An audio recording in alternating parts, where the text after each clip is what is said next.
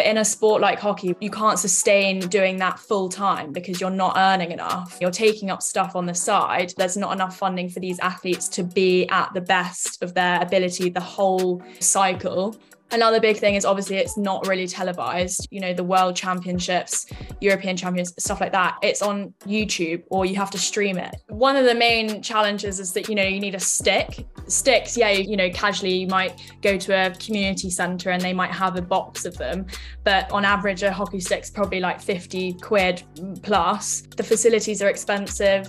The equipment that you need to play is expensive. And in the UK, really, you don't, you wouldn't ever play casual hockey. It would be a club thing. It would be a school thing. Whereas, you know, it's really easy to go on a bit of grass and put some goals out and play football with one ball, where that's all you're having to pay for. If anyone knows anything about hockey pre-season, it's disgusting. It's a lot of muscles that you don't even think you have. When you play hockey, you find them again. I was fine. I was fine, and then all of a sudden went to slap the ball, and I just felt my hamstring go like it pinged. I literally I was in agony.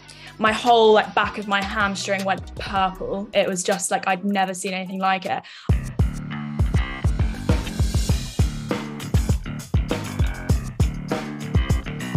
Hey everyone, welcome back to an all new episode of All About Sports, the podcast, a weekly sports podcast for the fans by the fans.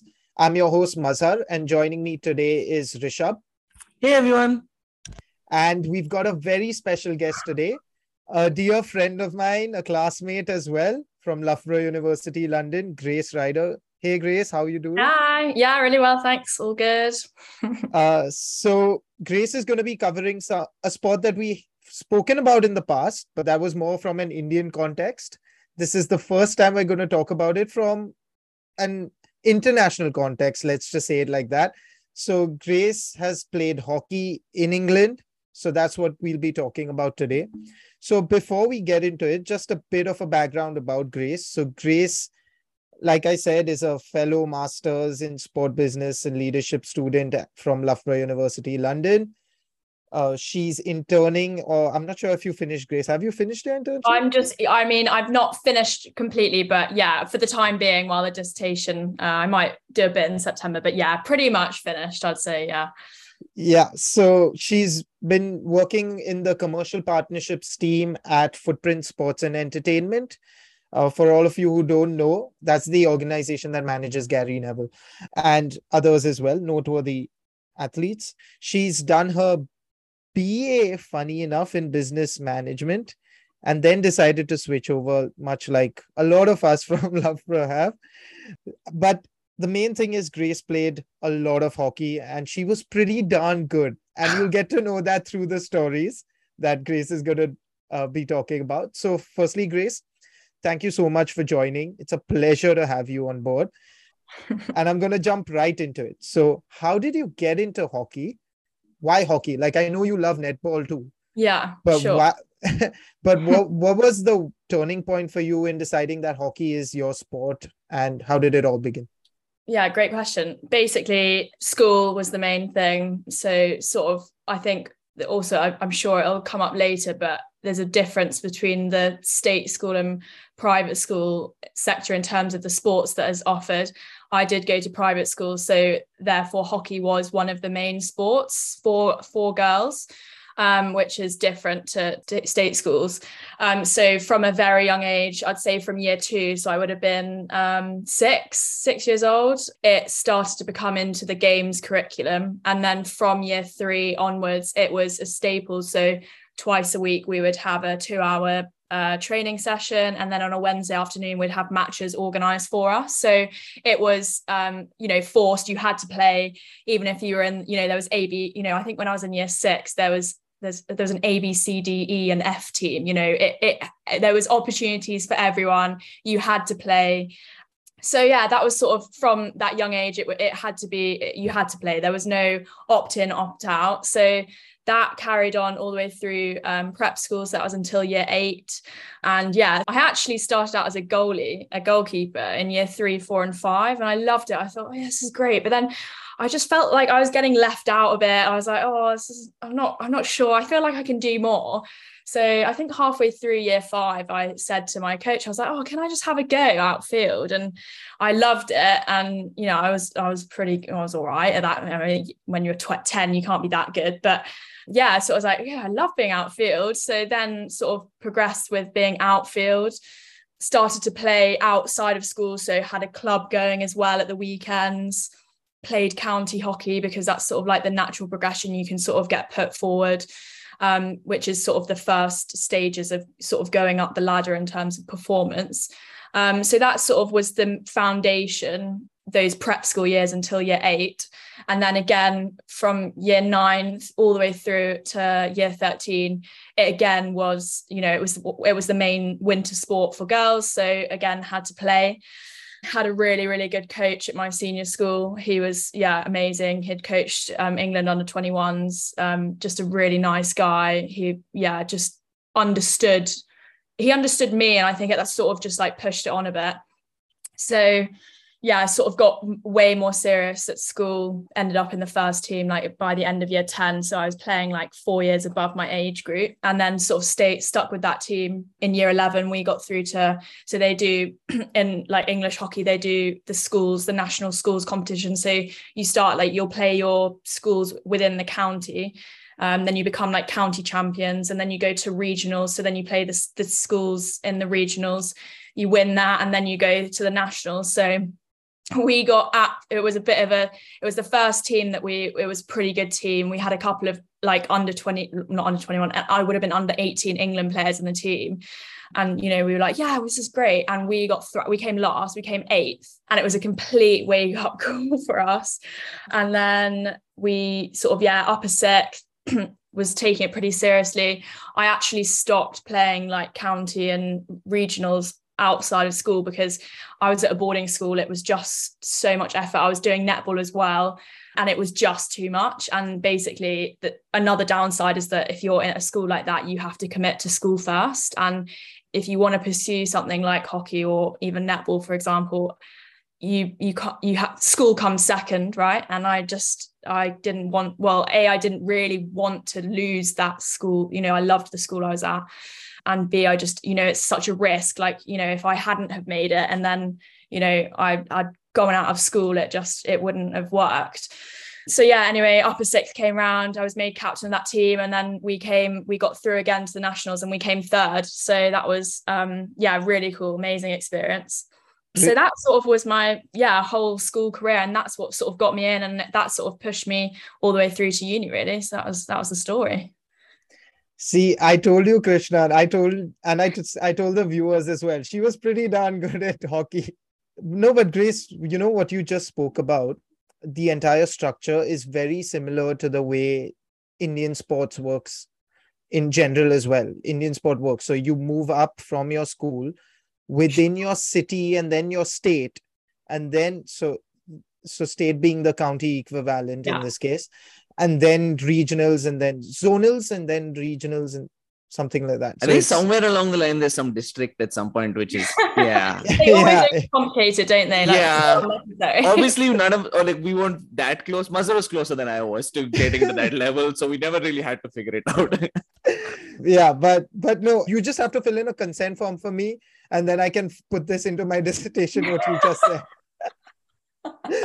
Love that. So fun no no but honestly grace it's it's an amazing story and the fact that what you brought up about how you made that decision to stick to school and studying and not going into the sport because of the risk associated that's a big decision to take at that age so yeah and I think it was also well. for me like the girls that i played with that did go all the way you know they they did play they you know it was just hockey for them whereas i i was complete parallel. My ability to play hockey was the same as my ability to play netball. If anything i i actually liked playing netball more but i loved the big team camaraderie of hockey and i just didn't want to choose. And if you know even now someone says hockey netball i can't give you an answer. So i also you know i would have had to have given up netball or vice versa i would have had to have given up hockey and i just didn't want to do it. So you know that was another big factor for me as well Yeah, I, I it used it st- turns sour when you become competitive about it, right? It's all fun when it's recce and then it's just going for a toss. Which brings me to my next question. What's the biggest challenge for hockey in the UK, according to you, especially given that obviously it is a sport that used to be extremely popular, but now it's taken a sort of backseat. Even back home in India, the sport which we have the most gold medals in, Olympic yeah. golds in, finally now again it's moved up. We won the commonwealth gold we won the olympic bronze. So we're seeing things getting back to what it used to be. But it's still taken a massive hit with the rise in cricket and of course football being the biggest. So w- what's the biggest challenge according to you for hockey in the uk again great question. I think it has to be the fact that it's not fully professional you know it's not pr- fully professional. They can't you know these athletes it can't be their sole income. You know i actually had an interview um, with for one my for my dissertation um, with a guy in the gb hockey team. And he said you know we've all got part you know we've all got jobs on the side. You know we can't it's not sustainable. So you're then taking away you know an athlete that in other sports like cricket like football they can put 100% all of their effort into training and to being the best that they can be. But in a sport like hockey where you know you can't you can't sustain doing that full time because you're not earning enough. So then you know you're taking up stuff on the side and you're not being able to train full time and get to that really prof- it's a complete you know loop. It's if you're not the best at what you're doing you're not going to get the sponsorships you've not got the t you know you've not got the tv input so again you're not getting the sponsorships and it's just one big cycle. So it's 100% the you know it's not a professional sport. There's not enough funding for these athletes to be at the best of their ability the whole you know cycle. Another big thing is obviously it's not really televised you know they the even the world you know the world championships european champions stuff like that it's not it's on youtube or you have to stream it you know I think maybe BT Sports like they put out some but it's you know it's rare. And then again you have to you're having to pay for BT Sports. So it's not you know you can't get round you can't watch it. And then the only thing that you can watch hockey wise is Commonwealth Games or the Olympics if it's on BBC so visibility wise it's again not there. So I think that's a huge factor. I think it's also the fact that it's not played by everyone. It's not a but I suppose, you know, well, with football, for example, it's a majority sport. Uh, you know, it's played from grassroots. Everyone plays, regardless of the school you go to. Cricket is a bit, you know, hit and miss. It is probably more, you know, that pub, public school side, but people love it, especially with the 100. It's on TV, you know, kids are seeing it, they're getting enjoyment out of it. Hockey, they don't have that. It's played by mainly public, you know, public school kids you know it's not seen on tv and actually at a grassroots level you know in the community level hockey's not offered because the facilities are expensive the equipment that you need to play is expensive um, there's not the specialist you know coaches to coach. Whereas you know it's really easy to go on a bit of grass and put some goals out and play football with one ball where that's all you're having to pay for. So i think those three things of it's not professionalized at elite level it's not televised but also more at grassroots it's not played by all. So that they are you know that's why hockey hasn't been projected as much as the likes of cricket and football really that makes sense, Grace. And can I kind of follow up from that? So, if you are a professional player, and again, to some extent, pardon my ignorance on this, what is the structure of professional hockey? So, what are some of the ta- like? What does a year look like for a professional hockey player? We obviously know the bigger tournaments, like obviously Olympics, Commonwealth Games, but those are infrequent. Is it like international series? Are there domestic leagues? What's the year kind of broken up for? And I guess what portion of it are you playing versus what portion of it are you doing your maybe other profession to facilitate a you know a, a, sufficient enough income? Yeah sure. I mean i don't know the specific like lengths of time but i know that every you know every professional pro hockey player if you're in team gb you will all play domestic club level and they'll all be in the prem. So there's the prem league. So that's basically the top top clubs in the country. They have they have a team and they will train that so sort of in the domestic season they train just with them um, and then they play that season out. they then will also have, if you're in that GB or England setup, they will have camps like periodically throughout the year.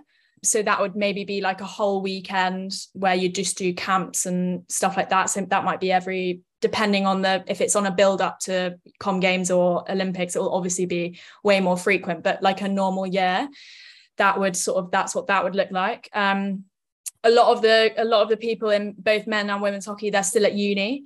So if that's the case they will just play they will be at the top hockey unis i.e um, birmingham durham nottingham mainly are the top three um, maybe exeter.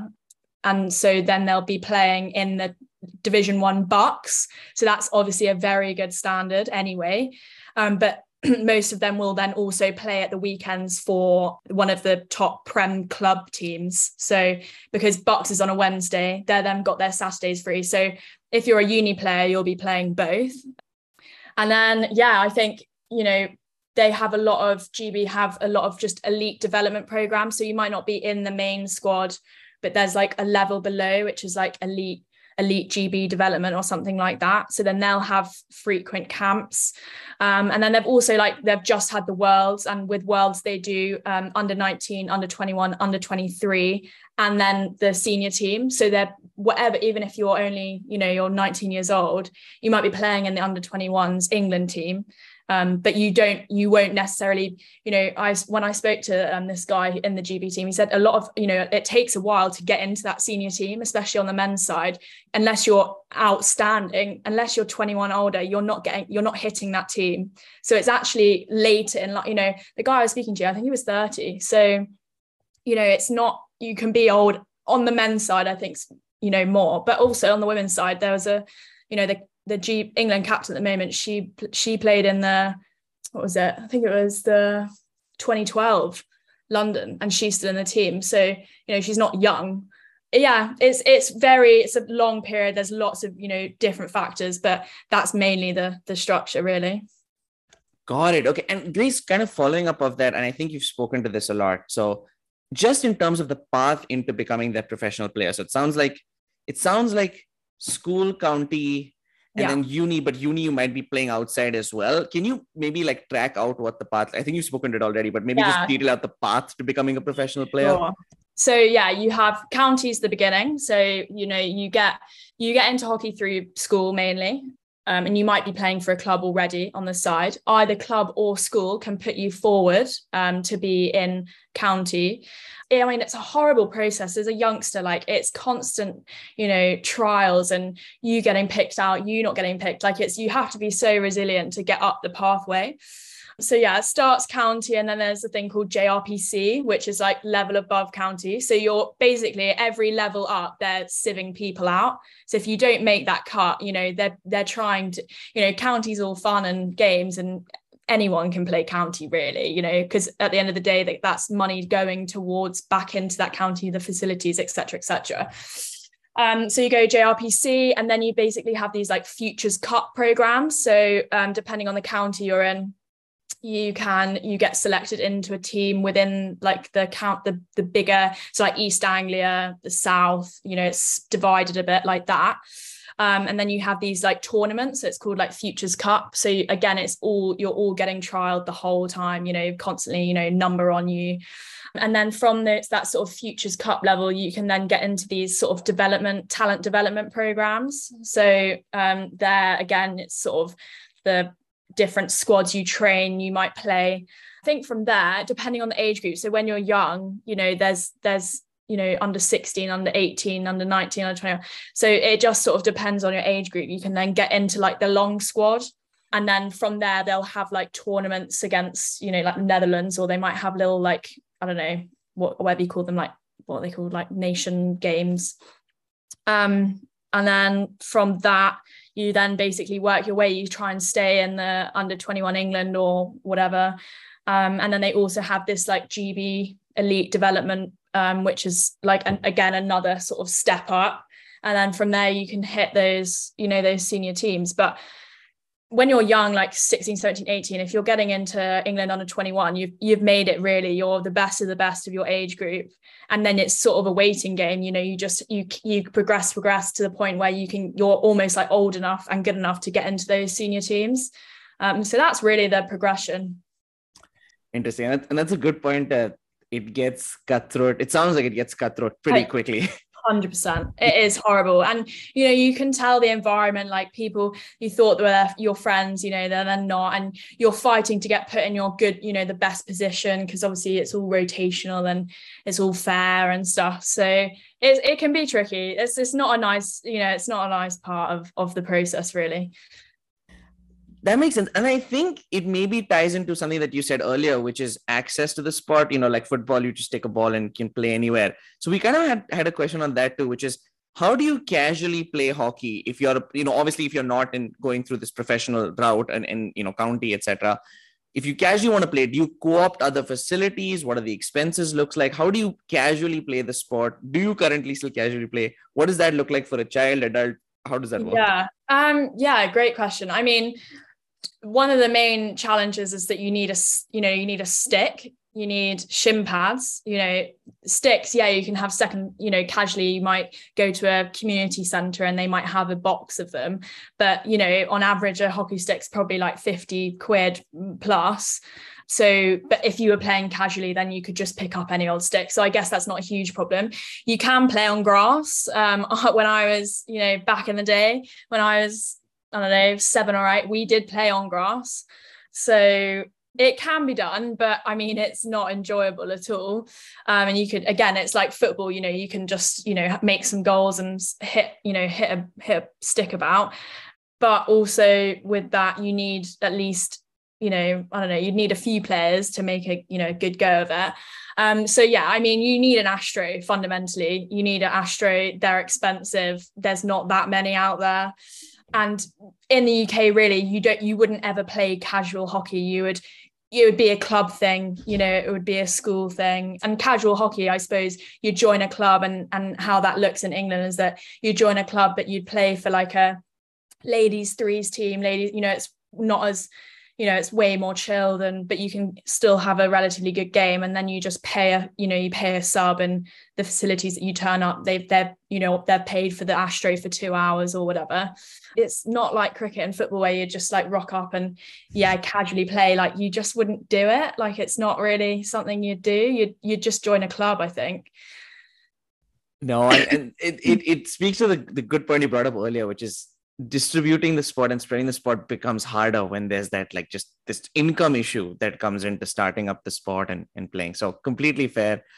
Grace we had to come to the point that i think you all spoke about i don't know if you spoke about before starting recording but um, you spoke a little bit about uh, your story and Mazhar knows your story a bit better than i do but a little bit about you i think went through some injury struggles um, at some point and obviously had a pretty dramatic road to recovery. I don't know too many details so could you describe that and talk a little bit about your journey? Because i'm sure it will be inspiring to a lot of people um, yeah. who are listening from in a sports background. Sure. So i basically you know as i said up to that point at school i literally never had an injury ever. I think i rolled my ankle once playing netball and it was a quick you know like three weeks ice you know rice you know nothing. Just it just i was never injured. It was obviously it was lucky um, I had a gap year um, after school. Um, I played a bit of hockey, bit, bit of netball, but I was working at a school full time, so it was quite demanding. Didn't take up like properly playing hockey. It was more, you know, as I said, like joined a club, but it was casual, like not properly intense training. And the same with netball. So I didn't need to be like properly fit, I suppose then went to uni uh, went to york which are you know they're not the best hockey club you know i didn't go to Birmingham or Nottingham or Exeter, whatever. But you know, they were they were a decent level, like tier two Northern. Um, and I basically had to make that back to sort of the earlier conversation about having to choose between netball and hockey. I basically chose York was quite good because they had a collegiate system, which was more casual. You could play for your college. And then you had the uni system, which was the BUCS, the playing on the Wednesday, the intense training, more serious. So I basically had to make the decision. And through actually people that had been at uni before me at York, they a girl said because I was I was quite keen on joining netball. I was like, oh, it'd be fun, and she was like, Grace, just don't do it. Like, it's not a nice, it's not overly nice environment. It's you know, it's all girls. It's very competitive. There's only three teams, so that's only 21 players getting picked. Don't do it. And I thought, okay, fine. I'm going to take your advice. Hockey, it's it's a mixed club all seemed quite nice. Three teams on each side. I thought, yeah, going to go for it. I'll play hockey and then can play netball, uh, collegiate level, relatively good level, fine. So anyway, like turn up to pre-season, coming out of basically not playing intense hockey for a season, got to pre-season, and obviously, like I wanted to do well. I was, I was, par- I was almost paranoid that I was going to be terrible. I was not going to get in the team. And i had the high hopes. I was like yeah i want to get in that first team. Like i'm going to do it. Like that was my in my head i was like going into that preseason it's going to happen. I'll do anything. Well that preseason if anyone knows anything about hockey preseason it's disgusting. It's a lot of muscles that you don't even think you have when you play hockey. You find them again. So it was pretty grim basically. I wasn't that fit. I absolutely pushed myself to the bone. Like I was exhausted. And then so that was fine. Like I got through that, um, you know, a bit worse for wear, but I was fine. And then subsequently I got picked for um, the first team. I was like, great, this is this is amazing. And then literally first game in in the warm up, I was fine. I was fine. And then all of a sudden went to slap the ball and I just felt my hamstring go. Like it just went, it pinged. I was like, this is I'm I'm really tough. Like I wouldn't, I would always just carry on. Like when I roll my ankles, I was like, oh, no, I'll be fine, I'll be fine. I literally, I was in agony. I literally, I just could not walk. I was, I cannot play. I said to the coach, I was like, oh, there's no chance I can play. My whole like back of my hamstring went purple. It was just like I'd never seen anything like it. I sent a photo to my physio. Um, I was like, because I was obviously in York. I lived in Norwich. I didn't know any, you know, I'd only been there like three weeks or something. And I sent a photo and she was like, Yeah, that's gone. You've torn it. Like it's, I can see from the photos, like it's, you, you need to come home. Like, cause I, you know, I trusted my physio. I, I had had her before and I was just like, okay, fine. Um, so I I'd torn my torn my hamstring. You know, I hadn't seen anyone, but it basically meant that I was out for I don't know at least six months because you know when you're not at the elite level and you've got someone you know tending to your hamstring the whole time, it's just going to take a long time. So I basically had to come to terms with the fact, oh yeah, I'd sort of got into that team and then bang, you know, it had all gone. I, you know, I wasn't in the team. I was, you know, struggling with, I'd only, you know, I'd literally been at uni for a month and that was going to be my, you know, social circle. That was where I was going to feel comfortable.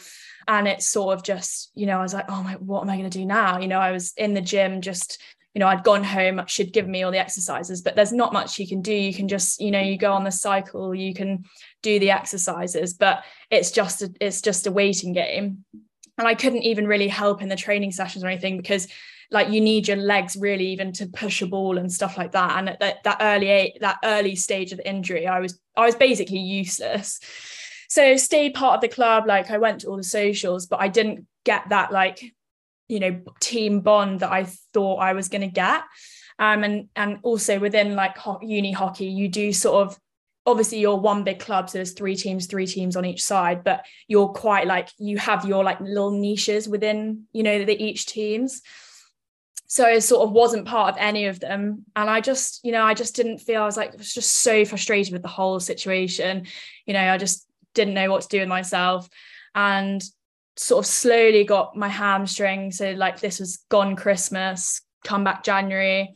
I, you know, the captain at the time, she said, "Oh, do you want to come to a few training sessions?" And yeah, I went along. You know, I she she tried, but realistically, they were basically like, "Oh, you know, we don't actually know what she's like. Like she could just be useless. You know, who knows?" So that was also really hard for me to hear because I was just like, you don't yeah i can't prove myself. I haven't proven myself. You know they saw what i could do in preseason but it's it's not the same as it? You know if you're when you're playing it's just not the same thing.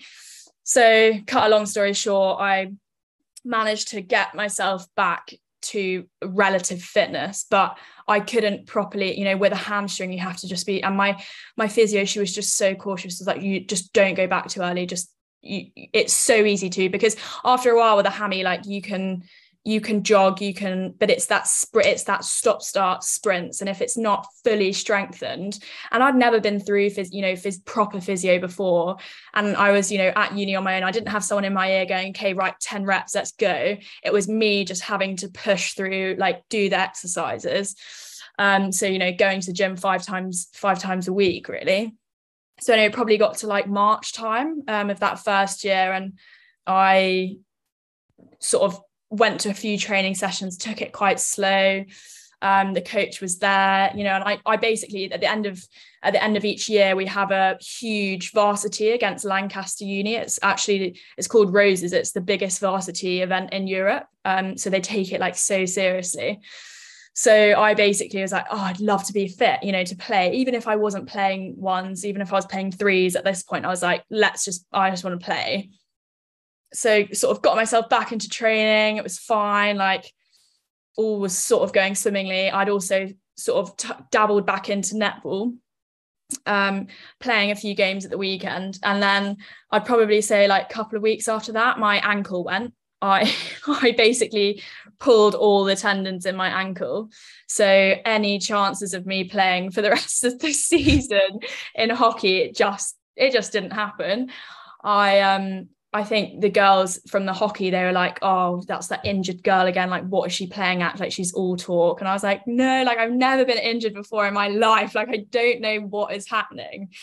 So anyway, like rehab that for a bit. And then I got, you know, for that roses, they were they were relatively, you know, they were nice to me. Like they let me put my match kit on and like I got the photo, but I I didn't play. Like I I sat on the sideline so that was sort of the first like year like i just you know it was so overwhelming. I was gutted that i wasn't playing and the girls were it wasn't a nice year. The senior girls were just horrible. Like it was just not a nice experience. They were very much like pushing the hierarchy card. But it happens at uni like it just is what it is. And I think I just was a bit naive to the whole whole thing really and took it probably too personally because I just wanted to show people that I I could play. And so, yeah, it was a bit of a rubbish start. So, anyway, came back the next year feeling fit, feeling ready to go, obviously, like smashing it, preseason fine. Got into the ones, like, was very comfortable in that team. We had a great team, the environment was amazing. And we you can play like um, within the BUCS normal just league, there's also a there's a cup competition. So it's like knockouts so we were playing so much you know every week in week out. And it was um like literally the game before christmas um we were playing in a cup game.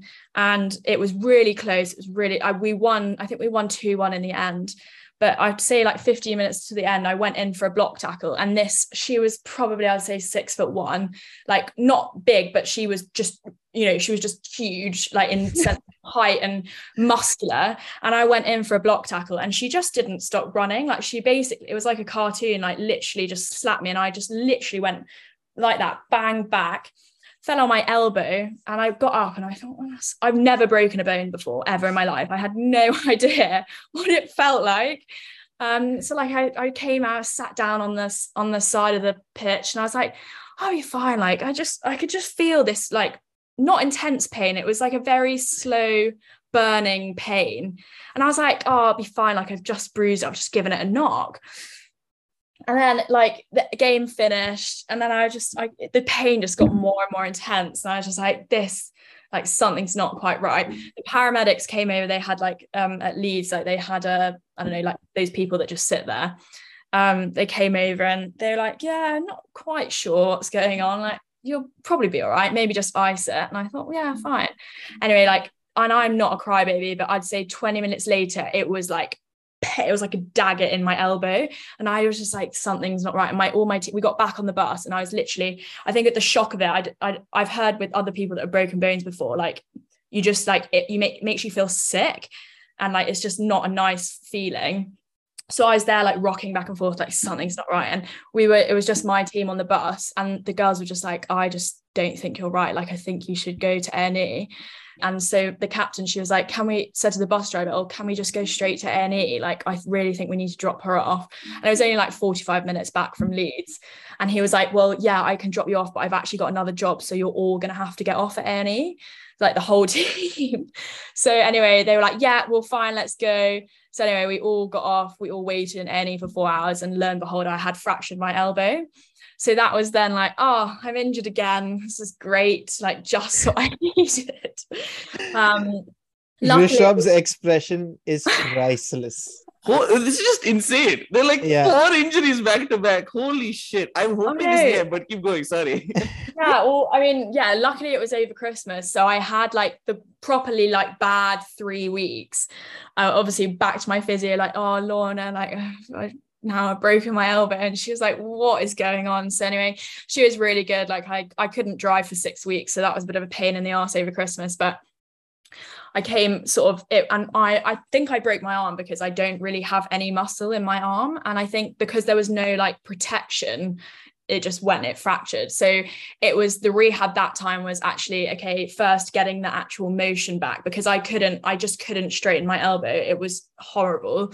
Um so obviously like I had to get the actually the movement back in the joint but then it was actually like Lorna said you really need to get some muscle in your arms so I spent like the whole of Christmas and then I'd say basically the whole of January strengthening my arm, my actual muscle in my arms again because the elbow just didn't didn't have any support. Um, we'd started playing, you know, back in the season, second half of the season for hockey, and um, yeah, I'd probably say I missed. I don't know, only probably three games. And in that third game, I was like, oh, I went to every game and I was like, yeah, I said to the captain, I can play, I'll be fine, I'll be fine. I think I played half a game and it, it just, you know, it just it wasn't quite there. And I was like, oh, can't risk it. Um, but yeah, no, that was sort of got back into that the back end of the season. And then yeah, we actually got to the BUCS final, but we lost 1-0 in like the last two minutes. So that was a bit of a pain. So yeah, that was basically two years of unlucky injuries, which I'd never experienced before, had no idea how to do the rehab. I was very much reliant on my physio. And it just was like one knock after the next. I was like, this has just not been the best, you know, experience that I was hoping in my mind, you know, and it just didn't quite go to plan.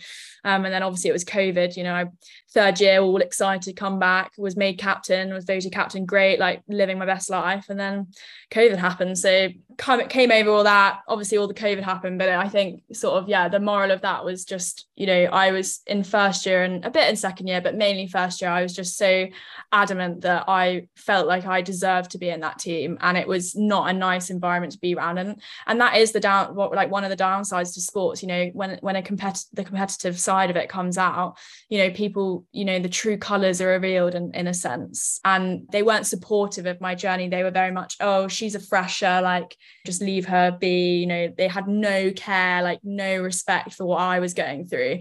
And it was just like so unnecessary. So then, you know, when I turned around and actually proved them wrong, like, yeah, I did, you know, I got back to my full fitness. I was made captain in third year. Like, who, like, why? Why did you have to say that? It was just unnecessary. And for someone you know i would never have done that in third year you know when these freshers were coming in in covid you know they their whole uni experience was basically never got going. But you know i still made the effort to do like zoom fitness sessions and make the effort at pre-season and get everyone involved i wasn't saying like oh well you know hockey's not happening so you can all sit in your dorm you know in your rooms on your own it just wasn't in my nature and i just thought when I was in first year, it was just so unnecessary for me, you know, for, for me to have to go through that, you know, sat in my room on my own, basically crying to my mum saying, Mum, like, what, like, I can't get in the team, like, I'm injured, like, I've never been injured in my life. Do you know what I mean? It just was an unnecessary feeling. So, yeah, it was nice, you know, when I could just basically say, I got in the team and I am good. And it was unnecessary, for, you know, for, for you to say that. You know it is the nature of the game you know especially in w- women's sport as well. I think it is a area that you do get that bitchiness. You you know it's it, it is very common and you know it shouldn't really be in the game but it is. And the competitive side does come out. So i think yeah you, ha- you have to know how to manage it. And i just think it wasn't managed correctly you know when you're coming into a uni you're out you know you're you know not at home you've not you don't know anyone.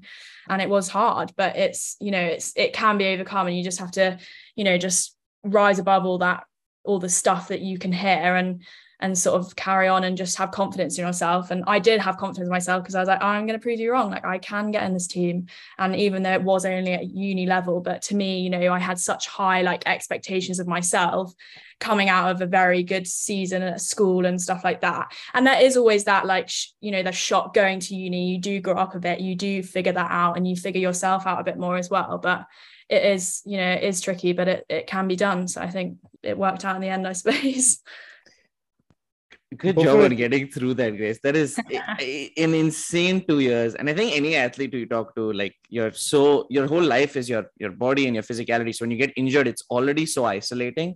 And then anyone else adding on to that isolation is just shitty. So, but I can't deny that's a, that's a crappy two uh two two and a half years, but insane uh, to hear that you've recovered and that is a wild story. So I understand why Mazhar uh, why Mazhar wanted to uh, hear it again. But uh, to you, Mazhar. Yeah, exactly. I told Grace this after she presented this story to all of us in class. I told her that Grace, and I meant it, that this was an unbelievable story. And I was absolutely touched. And big ups to you, Grace. It takes a lot of character and resilience to do that, no matter what level you reach. It holds you in good stead in the future. It shows what type of a person you are. Uh, which brings me to my next question. I, I, honestly, it's like your story is like a movie. If someone made a movie out of this, I would buy tickets to watch it. I'm not sure about that, uh, no, it's got everything, right? It's got all the elements of facing drama. adversity, the drama, the injuries, the setbacks, then come back and then becoming captain. It, this is stuff like a Bollywood movie would definitely do. but coming back to the question, after all of this, what drew you to sports business apart from obviously we know it was your love for sport but what else was made you go like yeah this is what i'm going to do because you also like all of us like connor like olivia well not olivia so much olivia's always been in sport but like alex as well we've all transitioned from Yeah. other fields you did business management yourself into doing sport business. So what was the reason for that? And what next if you have thought about it Yeah, I mean, I think that for me, it was obviously, yeah, aside from the fact that I just liked playing sport, it was very much, mm. you know, the sports industry is just, you know, especially even in the last 10 years, you've just seen this huge growth. And, you know, I think in the next five years, people's work life balance is going to shift again. And it is going to be more, you know, people want to be not working. So, what's a big thing that people do when they're not working recreationally? It's playing sport, you know, and I just think that that balance is going to, sort of be like this come probably five years time. And that then means that the industry itself is going to keep on expanding. And there's going to be even more opportunities for you know recreational sport because it's not obviously all about the top end and watching sport and that's the only thing that you can do. I think it's at all levels and i think there's so many opportunities at all levels you know whether that be yeah going to watch a football game or going to watch a cricket game but also you know just organizing events that are smaller and more community based or you know within schools and clubs. Like there's it's just there's so many avenues to go down and it is interesting and exciting in that sense because it's not you know it's just something a bit different. It's you have to think on your think think on your feet a bit more. It's just a bit more excitement and there's loads of different sports you know that's another thing like it's not there's not one sport there's sport for everyone you know even the most niche sport going i don't even know what that would be but someone is interested in it. So i think just from that aspect of how broad it is it's exciting because you know we're just starting out we can there's so many different opportunities and i think that's what drew me to it because that's what drew me to my undergrad. I was like business management so broad like i don't want to be stuck into one thing um, and then sports business is like oh well i love sports but it's also super broad and i can go into loads within that sort of realm.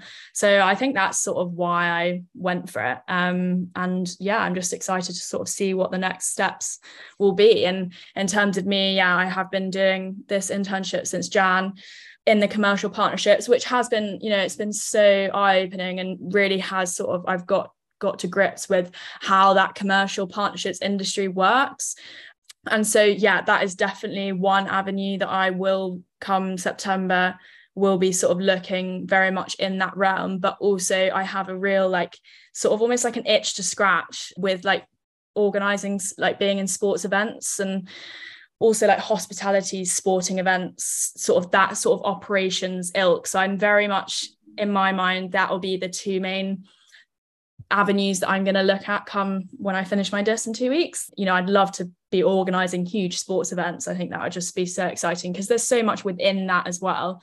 It's not just organizing a sports event there's loads to it but also again i've sort of developed a real interest for the commercial partnership side so i don't want to completely disregard it so i'm very open i'm just such an open mind. I've almost not got anything in my mind is sort of where i'm at at the moment. So um, we'll just see what happens. I'm very yeah very open. See see what happens really. I'm gonna yeah, steal I... that quote grace. I'm so open-minded. I'm definitely stealing that one. No, I, I definitely agree with what you had to say, Grace. And like I said, I think given how clear you were in your head when you decided to pursue schooling instead of sport at that age, when literally sport is all we think about as people who have loved sport, I think that only proves what what what was forthcoming anyway in terms of where you stand right now it's been an absolute pleasure to listen to your story, firstly. So thank you for that, Grace. Thanks. now we are, and we're not going to leave you so early and so easily. Oh, we will, we'll do our trademark rapid fire that we do with all our guests. Uh, just a light one because there was a lot to digest after that. So I'm going to kick it off. Just first thought in your mind. We're not going to spend too much time. Your favorite childhood book or series? Easy. It has to be Twilight, Breaking Dawn, best book ever.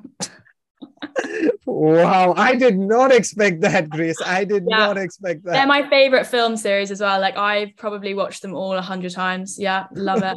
Oh it's the first book that I like properly got into was Breaking Dawn. Yeah, love it well it's at least different from the typical responses of harry potter so that's uh, yeah no, never into harry potter i love the films but i've never read the books so you're missing out i'm just saying maybe one day one day i'll get around to it okay the next one.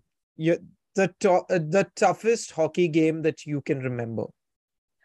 Toughest hockey game is definitely the BUCS final that i had um in second year. It was the most like tedious game because we were all over them but we just couldn't score and it was just the most frustrating thing ever. And then in the last 5 minutes they scored and it was just it we were so evenly matched and it was just the most frustrating thing I've ever played in my life. So definitely that. Gutting your favorite class you've ever taken in terms of oh. whatever module subject whatever wow that's a hard one I mean, does it have to be at uni or can it be at school? It can be at school as well. 100 percent A level PE. I loved it. Should have done it. I should have done it at uni. I loved it. I just just thought it was quite easy, but also I was interested in it. And 40% was me being able to play sport. So like easy 40% in the bag, I say. I, I like that you brought this up because I remember we had a choice if you mm, were like sort of you you had some disability then you could choose pe as your additional subject yeah. and uh, and it was so gutting because we weren't allowed to do you it to do. because yeah because it was like yeah. writing measurements of a football pitch that was literally like one question in your exam paper and i was so gutted we couldn't take pe because yeah. firstly we right. enjoyed it and at the same time it would have been easy for someone who's always followed sports so I agree yeah, with you. Great. It was great. I'm sorry that you missed out, man. it's fine. It works out in the end. It works out in the end. Exactly. okay, Grace, your um sporting idol. Oh, it's a good one.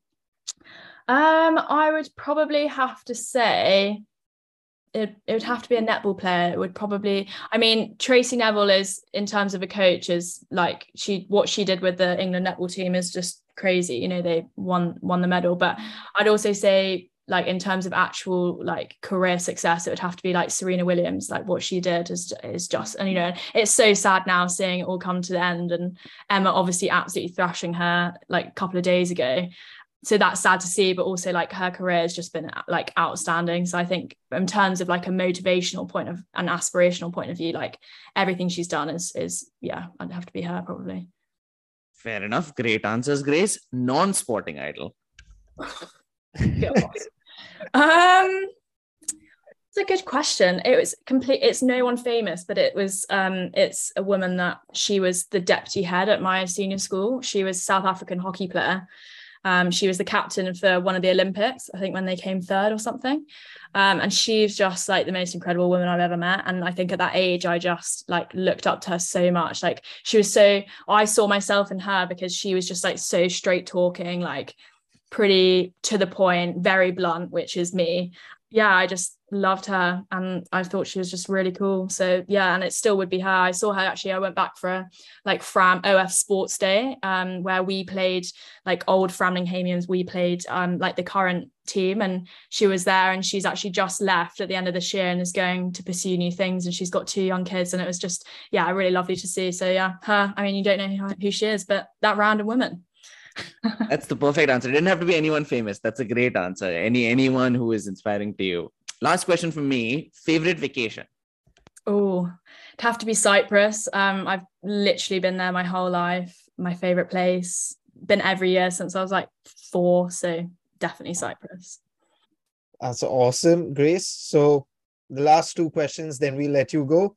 Your favorite sport to follow outside of hockey is netball, but mm-hmm. outside of those two, which is your favorite sport? Um, probably football. I just I love seeing all the memes on Instagram and um, like Sky Sports and stuff, and it's always football. And I do, I actually love watching football. Um, I just never do unless it's on TV.